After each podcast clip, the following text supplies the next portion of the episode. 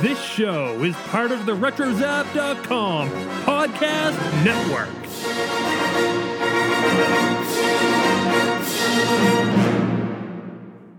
You will never find the more wretched hive of scum and villainy.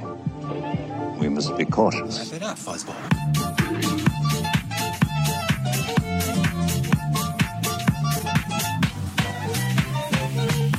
Hello, and welcome to Beltway Banthas, a Star Wars podcast live from the hive of scum and villainy in our very own galaxy, Washington, D.C. I'm your host, Stephen Kent, And I'm your guest host, Abby Gleason.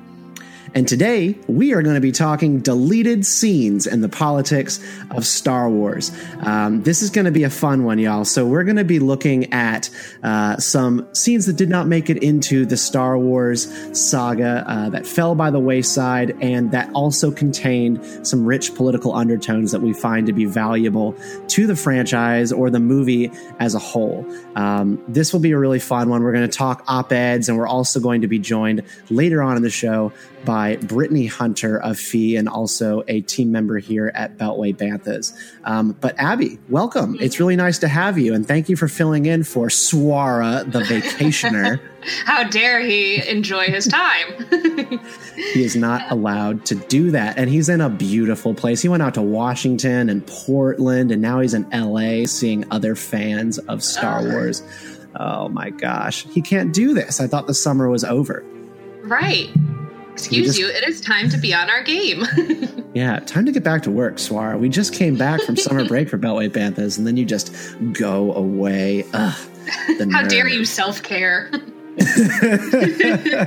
yes, he is. He is on top of his self care game. And Swara, miss you already, my friend.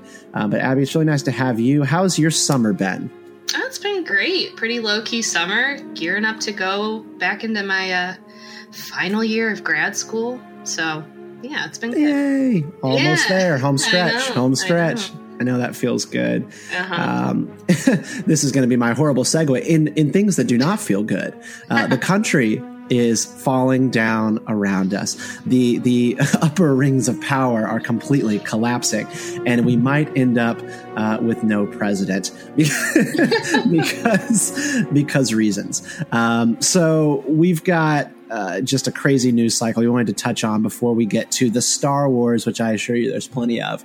Um, but Abby, are you watching this stuff closely? Like we had the the personal lawyer, former personal lawyer for the president, and his former campaign chairman both become felons within the span of four hours yesterday.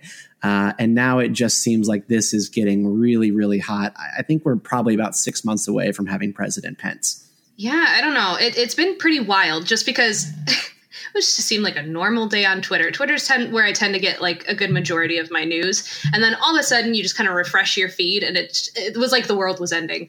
Um, but I don't know. I, I'm a little unlike Swara in that I'm very, I'm pretty jaded and cynical. And Mm, yeah. I don't know. I, I see this all happening and like, I- I can I can look at it for what it is and be like, this is terrible and this should be bad news bears for Trump but it, there's just this part of me that is like i don't know what it's going to take to be able to get that takedown mm-hmm. because people will justify this in any way shape or form.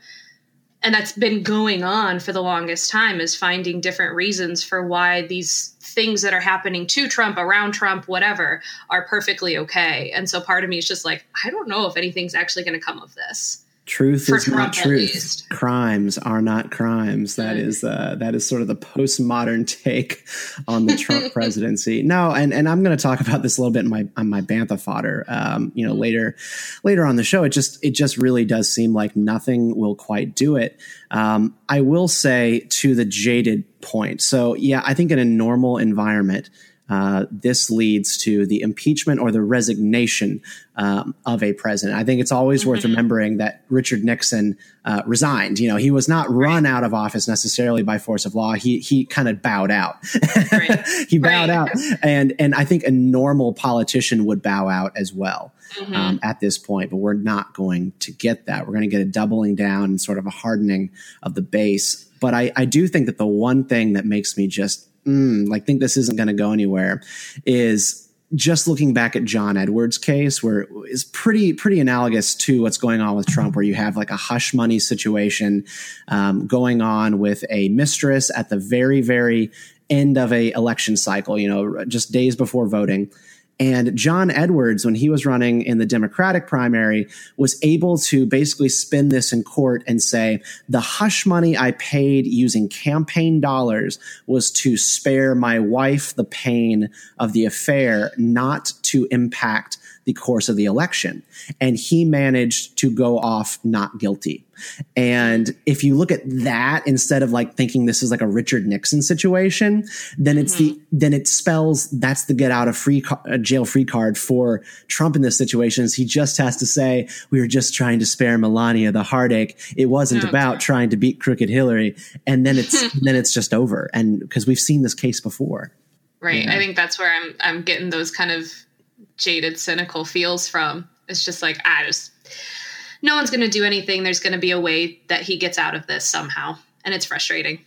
Yeah, I, I, I would, um, I would be lying if I said I think the system is not set up um, to protect the powerful. Um, mm. And yeah, and so I, I, think with that, it might just be best to move on to, to Star Wars Resistance. Um, this is a pretty challenging time in politics, um, and it's it's probably just worth touching on this stuff. But in good news, you have Star Wars Resistance. Uh, the trailer has debuted. I watched it when I was out on a afternoon run. I was listening to some music on my phone, and then I got a little ding, and someone sent me. And I was like, "Oh my god, it's it's online! It's on YouTube!" And so I stopped, and then I sat under a shaded tree and pulled up the trailer on my phone. Uh, it was great. What did you think? I really liked it. I am so stoked for the show. It just looks fun and lighthearted and goofy and silly. And I'm really digging the 2D animation style. I'm always a fan mm-hmm. of 2D. And especially when we've kind of been getting this 3D CGI kind of animation out of Lucasfilm for since 2008, it's kind of refreshing to get a different take on animation. Yeah. Um, Are you in the camp that also thinks that 3D animation's cringy? Because I think it's cringy. Um, not necessarily. It depends. I think there's times when it can be, and then times where it's done impeccably well. Mm. Um, but I think it really depends on the project. Yeah, I think whenever I think of what I don't like about 3D animation, it's it's action sequences and Rebels, where you have some okay. of the, the folks from the Ghost crew like running from an explosion or or laser beams or you know like stormtroopers mm-hmm. are shooting at them, and it looks like they're running underwater. Like they're taking like these long strides, and it's so slow, and the laser bolts from the blasters of the stormtroopers are just sort of like flying by at a pace where you could like pluck them off the screen with your fingers, and I'm just like, oh, is this the best? we can do. Everything right. it just looks like a 90s video game. that's a good way to put it. Mm, probably, 90s video game. Yeah, but even oh my gosh, that's that's like the time warp we live in where I'm thinking that that is a 90s video game. Like 90s would be right. 90s would be stick figures. uh, yeah, but no, I'm I'm totally into the animation style. Um, on story, I, I guess what, I don't think we learned anything particularly new.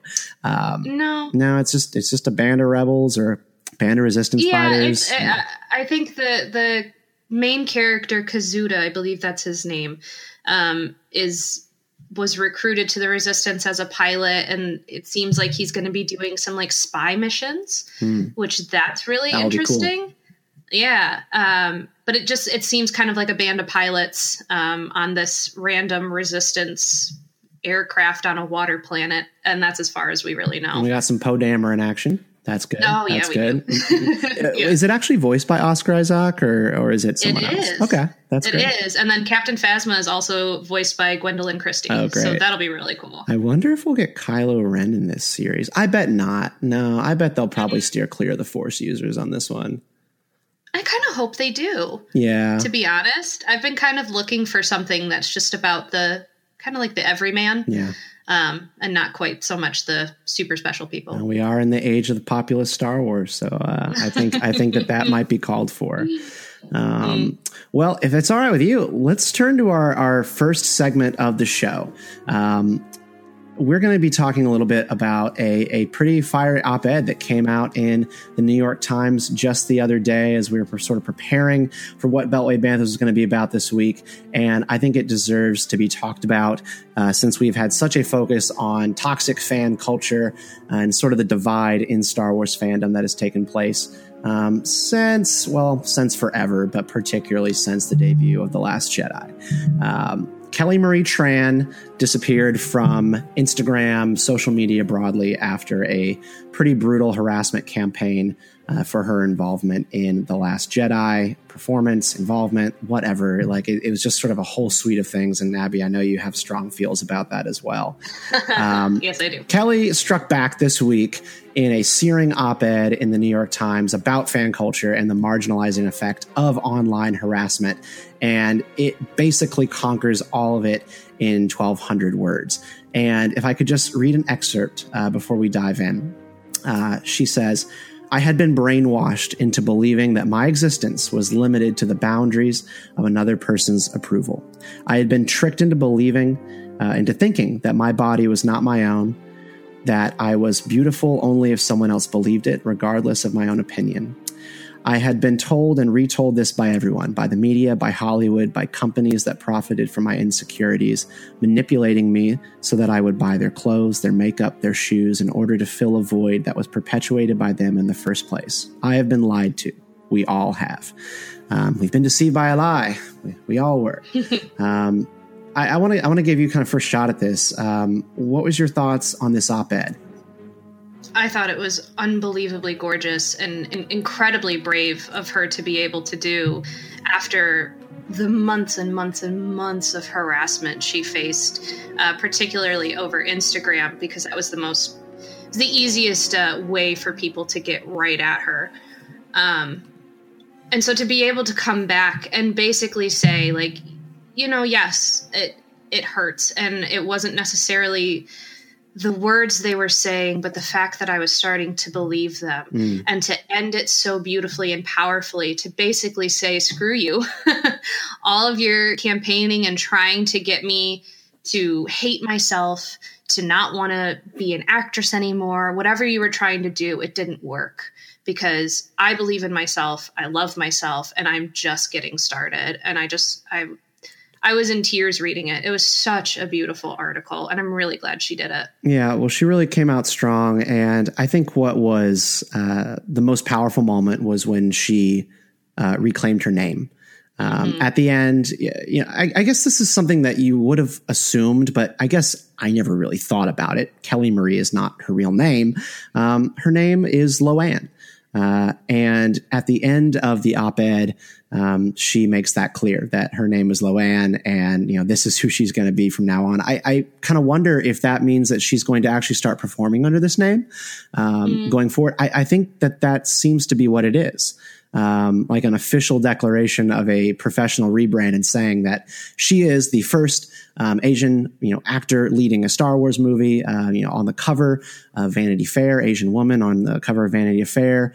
Um, and this is who she's going to be, and she's not going to be Kelly Marie Tran for your amusement, um, or you know, to feel like she has to do that to fit in. Um, I think she's probably going to start billing herself this way. Do you kind of get that impression as well? I, I, hope so. I understand if she continues to professionally go by Kelly Marie. I mean, that's that's what she kind of built herself on. Yeah. So it'd be understandable if she did. But there something about thinking of seeing uh, Tran in blue letters at the end of episode nine is just warming my heart. um, yeah. I, I, yeah. I, really hope that we get something like that, a nod to what she has declared her real name. I think that would be beautiful. Yeah, I I don't know. I just I just love people taking something incredibly positive from something incredibly negative. Mm-hmm. Um, you know, just a complete rediscovery of yourself in sort of the darkest place. Um, and the internet and the response of Star Wars fans to anything that you might do is a pretty dark place.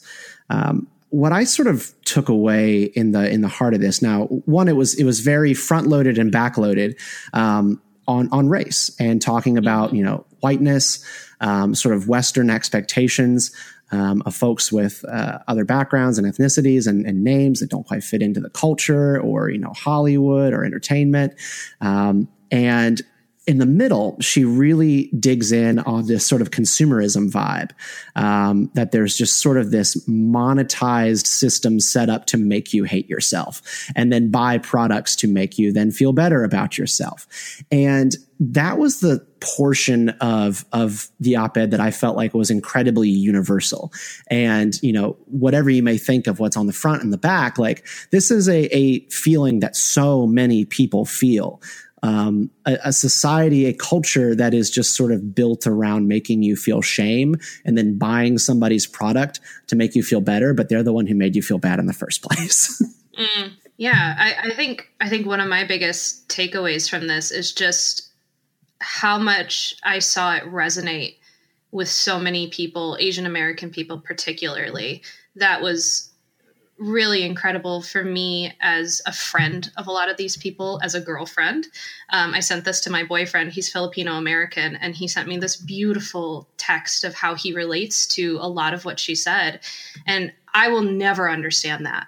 I will never understand what it feels like wishing that you weren't part of your culture or feeling like yeah. you are denied being able to experience your culture.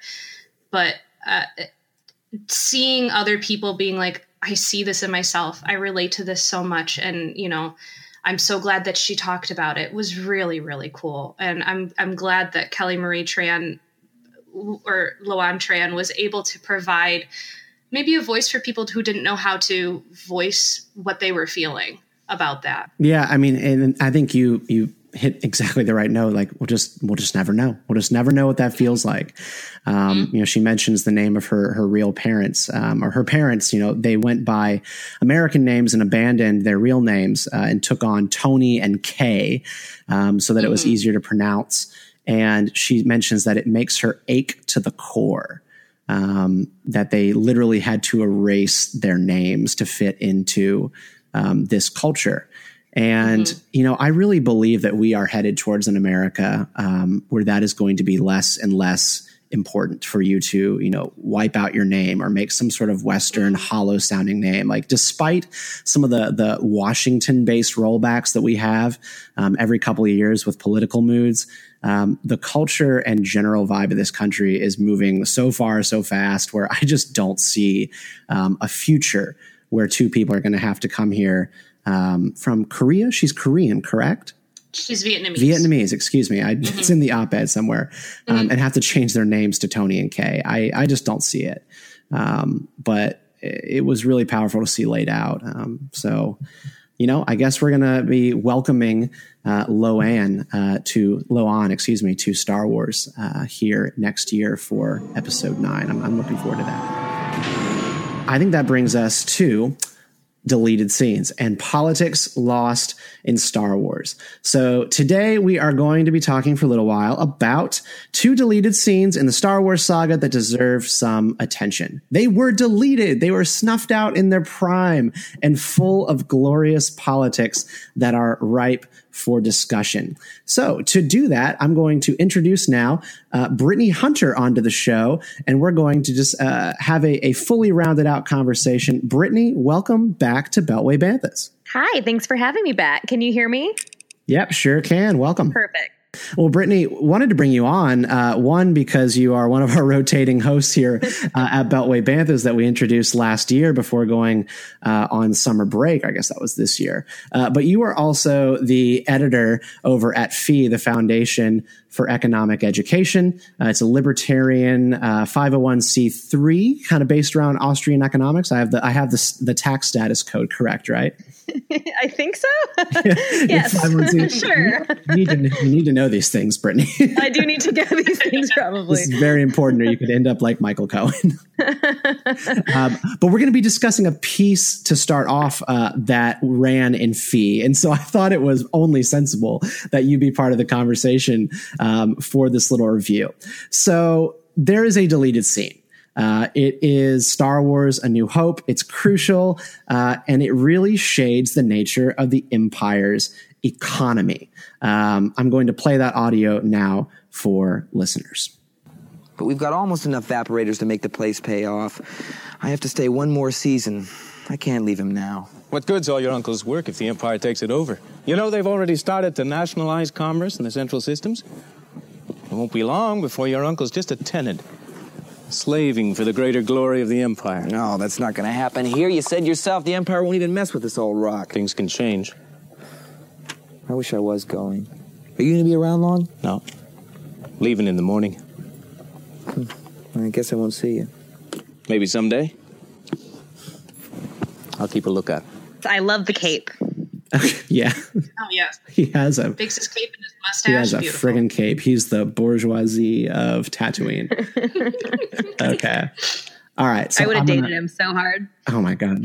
Of course you would, Brittany. He's not. He's not a Bitcoin millionaire. Yet. not yet. He's a moist moisture millionaire. Moisture. Gross. Moisture farmer. He's so Oh, I hate it. so moistery. Um, okay, so let me. Uh, I'm gonna. Taking things too far, Kent. I didn't. I didn't mean to. Um, this scene got on my radar. Well, it got on my radar a couple of years ago, but really most recently uh, because of a piece in Fee by a writer by the name of Grayson Quay, and he wrote. How one deleted scene turned Star Wars into a struggle against socialism. This scene in which Biggs urges Luke to fight to defend the free market did not make it into the final film. Uh, I'm going to put it on the floor first for people to discuss. You know, uh, Brittany, I don't know if you worked on this piece or edited it all. I'm curious what you think. But Abby, uh, what was your kind of your your first impression, kind of reading over this and sort of this synopsis of the scene that we all have listened to and watched? Uh, first impression. Maybe your second got one. off on a- okay, I'm, I was gonna say. I'm kidding. You can you can give your first impression. I um, immediately kind of was frustrated um, because I just something about the uh, there's a sentence in there about talking about people um, saying that Disney the Disney era of, era of Star Wars has been infiltrated by leftist ideology, and the author was saying that they first rolled their eyes and then say.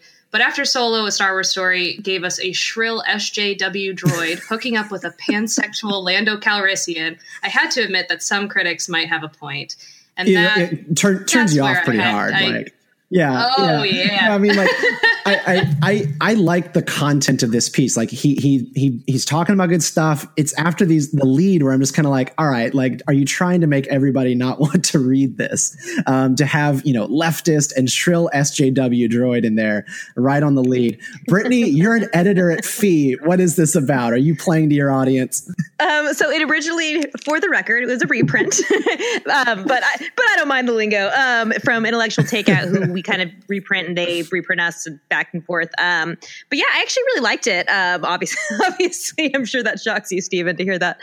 Uh, I thought it was really interesting. I thought the deleted scene itself was really interesting. Um, the fashion choices were also interesting. I don't know why they chose to give the guy like a cape over like a, a jacket. It doesn't Oh, make a there whole are lot reasons. of sense. There are reasons. Is there symbolism We'll, in we'll there get somewhere? into it. Yeah. um, But I did kind of like the rhetoric of you know you're gonna your uncle's just going to be a cog in their machine kind of lingo. I thought that was pretty powerful. Um, yeah, I thought it was Yeah, I interesting. mean, so the line from Biggs is he says to Luke, um, who's sort of like relenting, uh, you know, and joining the rebellion. You know, he wants to he wants to help out his uncle um, for another season because they need the work, and and he just reminds him, he's like, all right, so what good is all your uncle's work if the Empire takes it over? You know, they've already started to nationalize commerce in the Central Systems. It won't be long before your uncle's just a tenant serving for the greater glory of the Empire this is this is really powerful stuff. Um, you know, we're gonna we're gonna have a little discussion about sort of the isms um, of this line and of this uh, bit of Star Wars. But this is what's this seems to me to be exactly the kind of thing that the Empire would be engaged in, right? Like taking over of industry, forced labor, like basically turning people into serfs on their own land. Um, that sort of fits the character of the Empire. Um, and we also know a little bit from Star Wars canon and some old canon as well. I guess that would be legends um, about the concept of imperialization, which is, you know, I guess just Star Wars being lazy on taking a Star Wars version of the nationalization of industry. Um, Abby, what do you sort of think of this? Like, what does that sort of signal to you when you hear that line um, about uh, you know someone becoming a tenant on their own land for the greater glory of their government? I mean, uh, this is something that we've been seeing in Star Wars for uh, quite a long time. It, the ones that kind of come to mind pretty quickly is um, the Wookiees on Kashyyyk, uh, Twi'leks on Ryloth. Um, basically, any planet that was used to build the Death Star. This happens a lot, and so kind of hearing um, this coming from Biggs, you know, if it was put in the uh, movie originally, then maybe it would have been kind of like, oh wow, but at this point, it's kind of like, yeah, this is old news. um, this happens in Star Wars all the time. Um, I would say it's probably different in, in one way. You know, so you bring up the the Wookiees and, and Ryloth. I mean, those are kind of straight manual labor, like slavery um, arrangements. You know, where they okay. they they occupy these worlds and they basically corral um, these races because they're a xenophobic. Um, you know, regime. You know, so they they uh, they sort of corral uh, uh, Twi'leks and and Wookiees into manual labor. But then what you would have in this situation would just sort of be the nationalization of a land and an industry, and the profits of your moisture farm um, are going to the empire, and maybe you're able to actually take care of yourself. I think that that's probably different, and it's definitely um, aimed at benefiting the empire so that they can um, you know, control the the means of production and goods, right? I mean, Brittany, is that kind of the accurate read of it in your mind? Uh, yeah, so I think I think you kind of hit it on the head where just you know, long story short, that this is the first time it actually brought up the economy specifically. It wasn't just you know the nature of good and evil, or even just totalitarian you know regimes, which is a constant theme. But this was very specific about kind of controlling the means of production, so to speak. Um, and that that I think is what I found most fascinating about that is it did seem almost like a direct plug to socialism. But but I do agree that these are these are themes that we've seen you know throughout every single Star Wars movie and, and book. There's always that you know us versus them mentality. But yeah, I think focusing on the economy with that line was yeah. was pretty cool or pretty big. I, I mean, guess, the but, concept yeah. of, of national socialism is pretty front and center. Um, but that in and of itself is a lightning rod for conversation. So, you know, I, I mentioned kind of to Abby or I asked Abby, like, what does that line like signal to you? You know, what kind of like, um, you know, sense does it give you of like the thing that is being said there, the thing that is being signaled in that dialogue? And, you know, the fee piece runs away with it pretty quickly. Um, I'm trying to find exactly the line that I wanted to take, but I, let's just go with the headline: "How one deleted the Star Wars, seeing the Star Wars turns uh, this franchise into a struggle against socialism." Um, Abby, do you view it that way? No. um, Tell us more. not, not, not really. Um, here's the thing. I mean, it kind of goes on to to talk about um, Nazism and socialism, and that's kind of an oft uh, linked thing with a lot of people who, uh, let's say, disagree, as a nice word, disagree with any sort of socialist ideas or tendencies or anything like that. Um, but but where I I personally find the connection between that continued symbology of like the empire and Nazism is the idea of the national socialism that the Nazis kind of uh, used as as a, a, a slogan as part of their title. Um, but the reason I don't think it's like this is this is socialism in Star Wars is because like uh, national socialism in Nazi occupied Germany, uh, what they mean by that is Aryan socialism. So, all these kinds of basic socialist ideas that Hitler and the Nazi Party were taking, like education and infrastructure and uh, rights of the workers and so on and so forth, they only applied to a very specific kind of person, somebody of the Aryan race. So, if you were Jewish, if you were not white, if you were queer, if you were a person living with a disability, none of those kinds of benefits that you would get under this uh, these socialist policies, quote unquote socialist policies that they were trying to implement, you got none of that. Um, and that's kind of where I see that in Star Wars as well. Is uh, these kinds of things were only benefiting who the emperor kind of deemed as the true race, species, whatever it is in Star Wars that the Yeah. Emperor believes is what is right and good. Yeah, I mean, I think that speaks to how That's the, the the term socialism um, is sort of. Uh, I don't know. I think it's sort of dependent on where you're coming from, on what it's going to mean.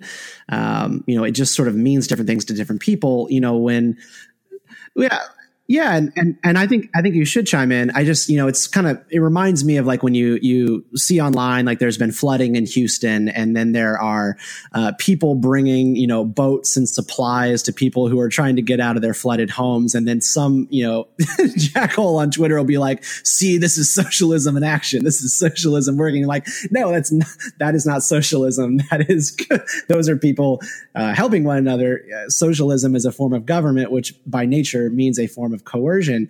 And if you're talking about like the empire, um, it, it depends on who that government is going to serve. And it, I think every government and any socialist government is still tied to sort of a democratic pull. Like, what did that group of people want to do? Like in South Africa, you have a democratically elected president now seizing white farmlands, like as we speak, um, as sort of a, a sort of form of social justice, um, sort of going back to apartheid.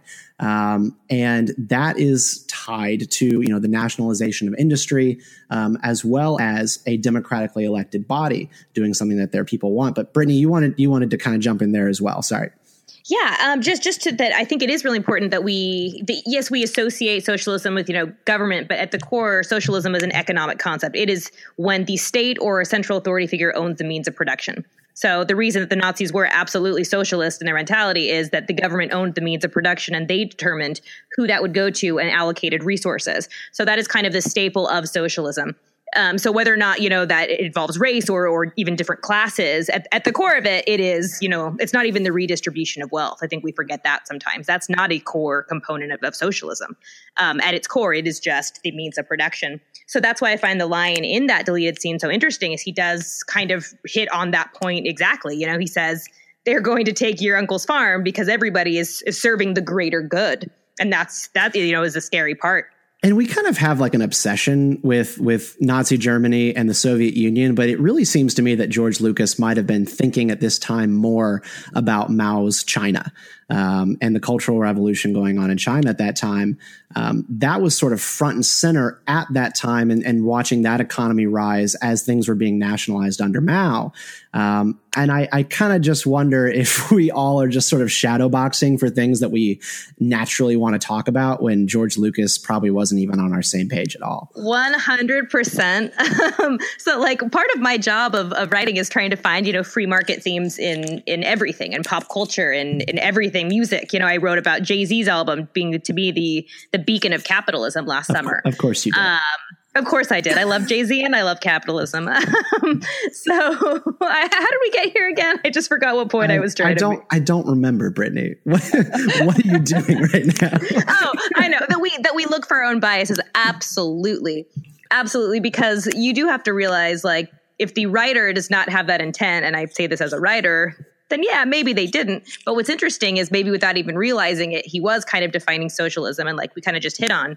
A lot of people, even very, very intelligent people, sometimes don't get that definition correct because they always associate it with the redistribution of wealth or maybe even authoritarianism. But at, at its core, it is just that that owning the means of production. Can we talk for a second about Biggs? Because I, I was really interested when, when in the piece, you know, it kind of says like, you know, Biggs is sticking up for the free market. And then I just kind of laughed because I put my, I put myself in sort of the, the shoes of some of my more socialist friends. And they're, I could just imagine them looking at Biggs, uh, the white guy with the, the porn star mustache and a cape and combed And over, combed over hair. and of course, this guy is the champion of the free market on Tatooine. I mean, like, my God, he's so bougie.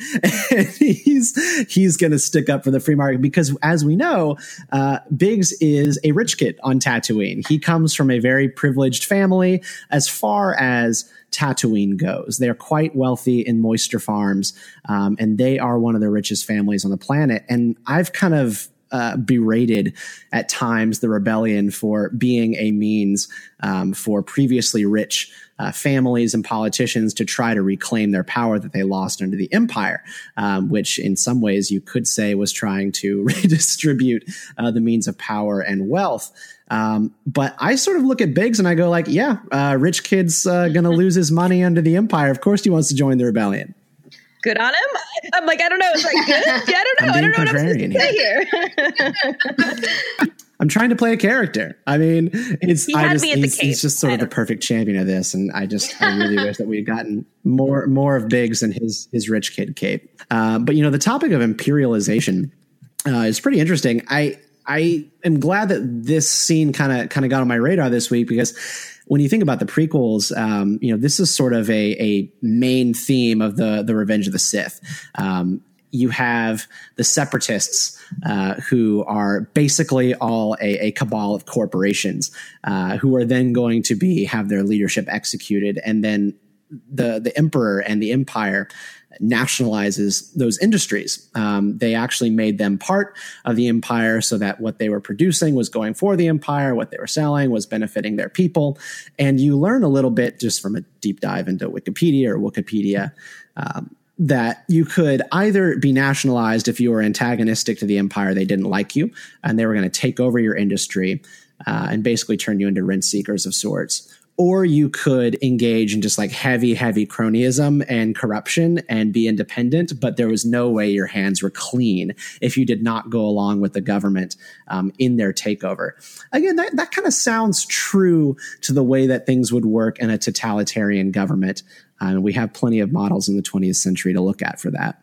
Yeah i mean this is kind of just what the empire's been about since day one is just more and more and more and more power so that palpatine can have whatever he wants. And if that means destroying planets both literally uh, in the case of alderaan or um, destroying the way of life on a planet um, on planets like uh, ryloth or kashyyyk they're going to do it because at the end of the day, all the Empire really cares about is that power.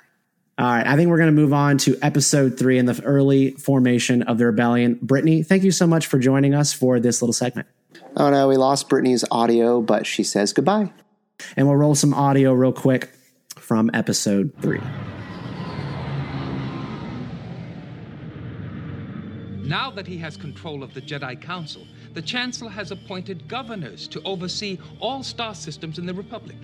When did this happen? Oh, that decree was posted this morning. Do you think he'll dismantle the Senate? Why bother? As a practical matter, the Senate no longer exists. The Constitution is in shreds. Amendment after amendment. We cannot let a thousand years of democracy disappear without a fight. What are you suggesting? Suggesting, I, I apologize. I don't mean to sound like a separatist. We are not separatists trying to leave the Republic. We are loyalists trying to preserve democracy in the Republic.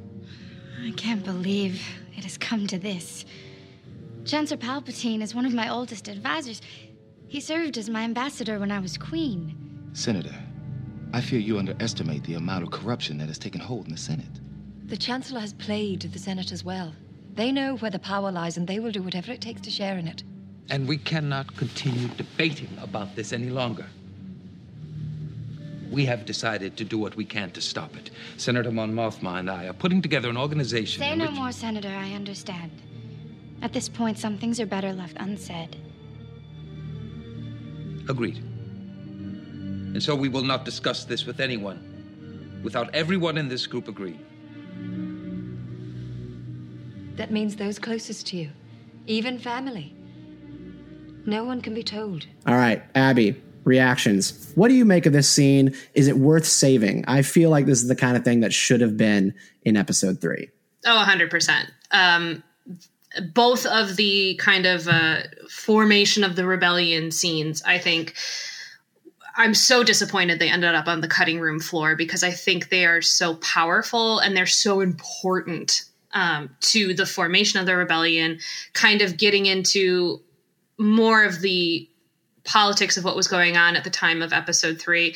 And then also, I just have to be a little bitter about the fact that, you know, two fantastic Padme scenes were taken away, but that's not what we're talking about. But I, I really do wish that they had been put into the movie. I think that they provide a lot the Padme grievances come rolling forth. Oh, Um, I have many. yeah, I've I've heard. I do. I like when Bail um, apologizes for sounding like a separatist. This is kind of something that we've seen in Star Wars um, before. Actually, it's more of an accusation where Anakin, you know, is like, "You're sounding like a separatist to Padme." Um, yeah, Bail apologizes for sounding like a separatist because he says he does not want to see a thousand years of democracy vanish without a fight. And then one of his colleagues asks him, What are you suggesting? Kind of like with a hand over her mouth, like, Oh, I'm so offended. And then he's sort of like, rushes to shame you know like this feeling like oh you know because i i offered a principled dissent that this is not acceptable and that we cannot go in this direction that like I sort of like said something that was over the line in terms of my tone. And I I just found that to be striking because I don't know, I'm I'm not a revolutionary person, but I I I can respect uh, that in this situation, it's quite clear cut what is happening. Um, and they are about to lose everything. If they do not stand up, they will lose everything. And he seems to be the only one in the room who really gets that. And the other people are just sort of more concerned with pleasantries and sounding like, you know, senators in a democratic republic. Um, and they just don't, they don't get it. They don't realize that it's already over. Right. Oh no, I, I totally agree with that. And I think I think part this is probably just me projecting. Um, but I think part of Bail's shame in that is not only just like, oh my gosh, did I just toe the line? He inadvertently aided in getting to them at this point. Every single senator in that room did. Mhm. Um, and so I have to believe, and I think maybe Swara and I touched on that in our episode on Bail Organa. Um, but I have to believe that there's some amount of shame of like, we did this partly to ourselves. Um, but yeah, I think I'm a little different than you in that I've got a little bit of a revolutionary heart. And so I think that's what makes these scenes so perfect to me is is them being like is Bail really being like, all right, we're doing this. Uh, and I'm not here for your pleasantries. I'm not here for this, that, or the other thing. And he's one of the first uh, senators in the rebellion, or yeah, one of the first people on the Alliance High Council to basically say, it's going to come to violence. It's going to come to war, and we need to be prepared. And I've always really respected that about Bail of just being like, we got to do what we got to do, and if it sucks, it sucks. But civility, Abby. But civility. the, the civil discourse. Oh, I know, I know. Um, okay, so yeah, this is a keeper. Um, we demand a redo Lucasfilm. This needs to be a part of the film. Um, Abby, Remake Revenge of the Sith. yeah, remake, uh, when they remake uh, when they remake the Last Jedi, they'll have to remake um, the prequels as well. You know, just remake them all. I'm just kidding. Don't ever do that. I No, will. no, please don't. I will be. I will be done with you forever. Um, Mhm. Round robin. So, uh, can you give us some other scenes that you thought were particularly political and particularly worth saving uh, that made it onto the cutting room floor? Uh, one, the first one that comes to mind is another Padme scene, because duh. Um, but it is one in that was cut from Attack of the Clones, where she addresses the Senate, and this is right after the assassination attempt that we see at the beginning of the movie, and uh, she talks about that, and she goes on to say that. Um, she has been one of the leading vocal oppositions to creating an army, to starting a war with the separatists, and points out that this uh, assassination attempt is proof that somebody will go to any length to silence her so that way an army can be created, a war can be started. So that's one of the first ones that really comes to mind for me. And one that, again, I wish was in the film because I think it's really good. It sets up the uh, rest of the movie really nicely. And again, more Padme. or Padme. I think so. This is one that doesn't actually exist. This is a um, it is a a fictional uh, deleted scene. It's one that is there's only a picture of it out there, and I just want to know more because its its context is political in a way. Uh, Tarkin v. Krennic in Rogue One you know Ugh. there was there's so much on the cutting room floor of that movie um, when things were redone. And there is a picture that still remains of Krennic with his gun pulled aboard the Death Star. And I want to know more. I really want to know what was going on there. And the the jousting and we've done an episode completely on the political um, machinations of Tarkin um, as it re- pertains to taking uh, the job away from Krennic. Um, and I want to know more about that scene that was filmed and then done away with. Was Vader in the room? Uh, who was he pulling his gun on? I imagine it was Tarkin. Was it like him blowing up more than he did in Rogue One and actually pulling a weapon? And does Darth Vader get in the middle of them and disarm Krennic in this situation? Um, it's not necessarily political, but it's definitely bureaucratic, uh, which sure. by nature is politics. So um, that's the yeah. one that I've always wanted, but we only have a screen cap from it. Um, there's there's a few more in Attack of the Clones that get like vaguely political.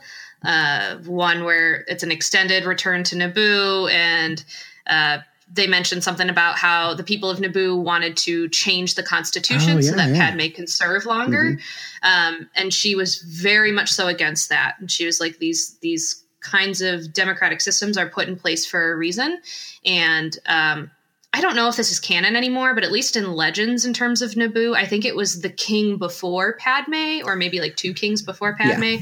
was like in power for way too long and abused his power. And so that's why they came in with like the two term or something like that system.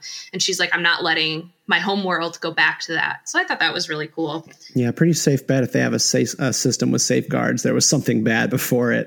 right. Oh, yeah, for sure. yeah, that tends to be the case.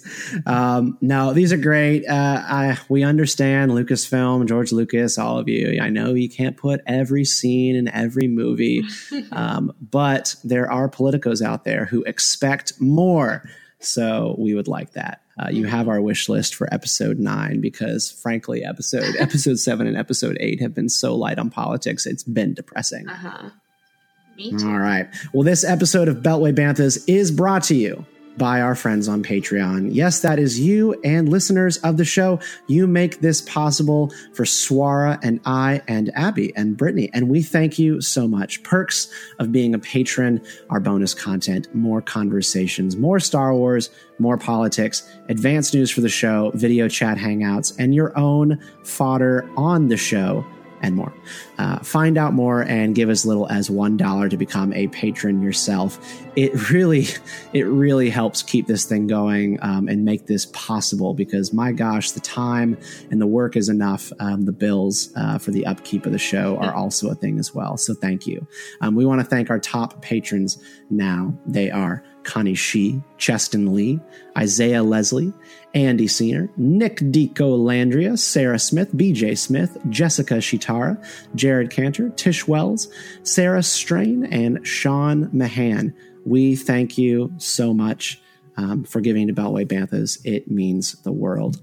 Uh, I think that brings us now to our legendary Bantha fodder segment where Abby and myself will both share something uh, uninterrupted, unfiltered that has been on our mind related to Star Wars politics or something else. Uh, I think I'll get us started. So, Identity is a funny thing. Uh, we've been talking a little bit about identity, and this is a much uh, more privileged form of identity to talk about, but I'm going to talk about it because it's very real to me.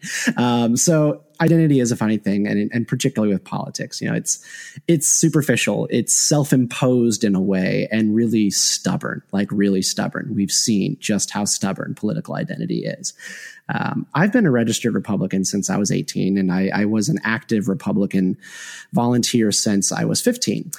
I knew like so clearly then why I was where I was.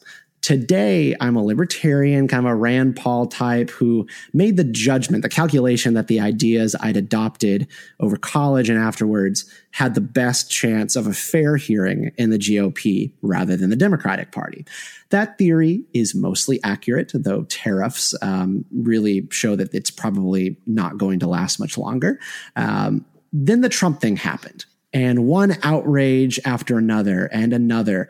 I would rebuke him. The party would rebuke him, but then the party would still embrace him. And systematically, I would relent on changing my registration. There are moments where I would just be like, I'm not a Republican anymore. This is this is it. I'm not going to be in the party of Trump. This is this is not who I am. This is embarrassing. And then the day would pass and I wouldn't do it. There's still a GOP elephant on my record shelf. Um, it makes me smile when I see it, Like I know some of you are laughing at me right now. It's fine. It makes me smile when I see it. Like literally, like just a freaking. It's like it, for my grandma. It's like the cross on her wall. Like it just sort of brings me warmth. Um, I don't really know where that comes from. I theorize it's sort of the warmth of a community that I had when I was 15 and a gothy theater kid who favored the war in Iraq. And I actually found uh, people in the Republican Party who were nice to me and actually were accepting of my ideas and my opinions. And that is, it's like this blanket, right? And that's what political identity really is at the end of the day when it's not even about the ideas or the the personal opinions on the platform of the party it's just a part of who you are and yet i'm so different now the national party is a disgrace and i still haven't done it i can't make myself do it and change the affiliation and it's the horrible pain I feel sometimes of a two party system. Like the Libertarian Party is a literal joke. So I'm not even I'm not even considering it. And I don't like the feeling of being on the sidelines as a quote independent because that feels phony. Nobody's really an independent. Um, it just it just all doesn't feel right.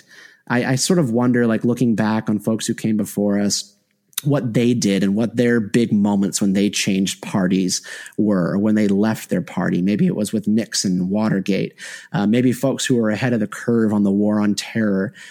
I want to find that courage myself and change my registration. But there's this part of me who just doesn't know who he is if that GOP elephant is not on the record shelf when I come home.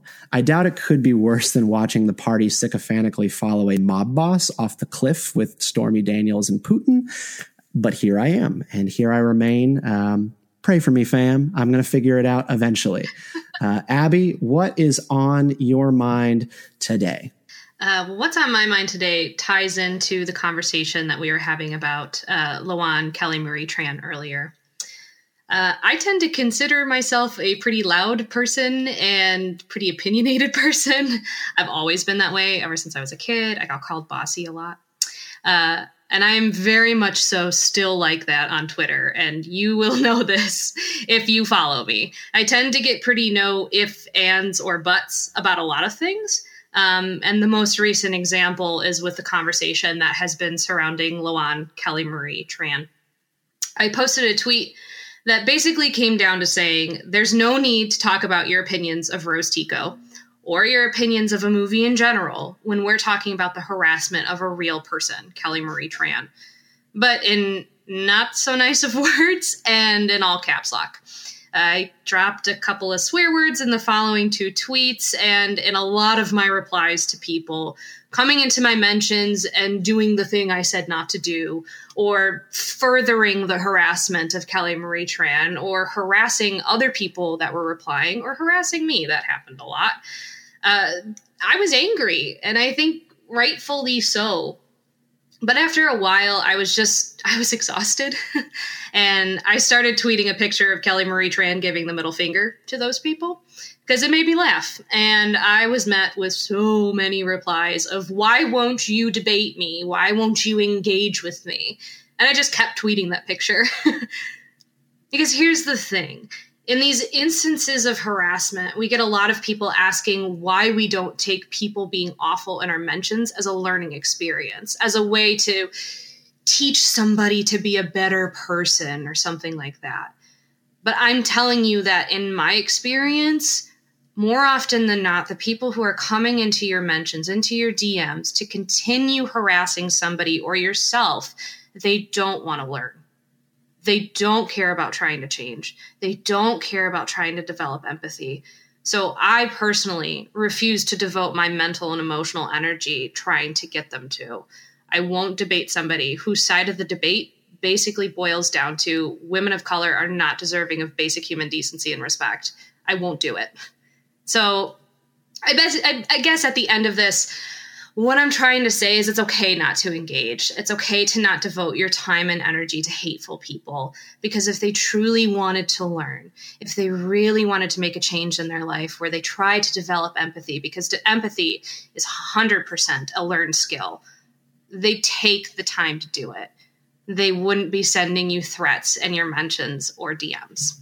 And that is my fodder for the week.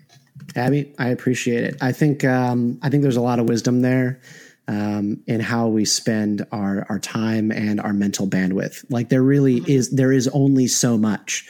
Um, Absolutely, you, you, cannot be everything to everybody, and particularly strangers. Um, mm-hmm. I, I, I appreciate that point of view. I, I personally found the the middle finger gift pretty funny. because, Thank you. You know, it, you just there's there's just some times when that really is the best way to respond. Uh, I believe that uh, deeply. So that brings us to the end of this episode of Beltway Banthas. This has been episode 59. You can find us on Twitter at Beltway Banthas. Uh, and we would love if you would subscribe to the show and leave us a review on iTunes. You can also find us on Spotify. Give us a recommendation to a friend. We want to keep growing this community of people who are excited about the, the cross section of Star Wars and politics and not really trying to make it awful. Like, you know, everybody on Beltway Bantha's team like comes to it from different points of view but still love Star Wars and, and enjoy politics and just want to talk about it. Um, and we believe that there is a much larger community uh, that is interested in that than who listens to this show. So please help us by making those recommendations to people. You can also find me on Twitter at Stephen underscore Kent 89. That's Stephen with a PH underscore Kent 89. Abby, where can they find you? You can find me yelling on Twitter and tweeting more pictures of Kelly Marie Tran giving the middle finger at Abby Gleason, A B B Y G L E A S O N. Totes worth your time, people. uh, we will be back the week after next with more from Beltway Banthas. And until then, may the force be with you. Always.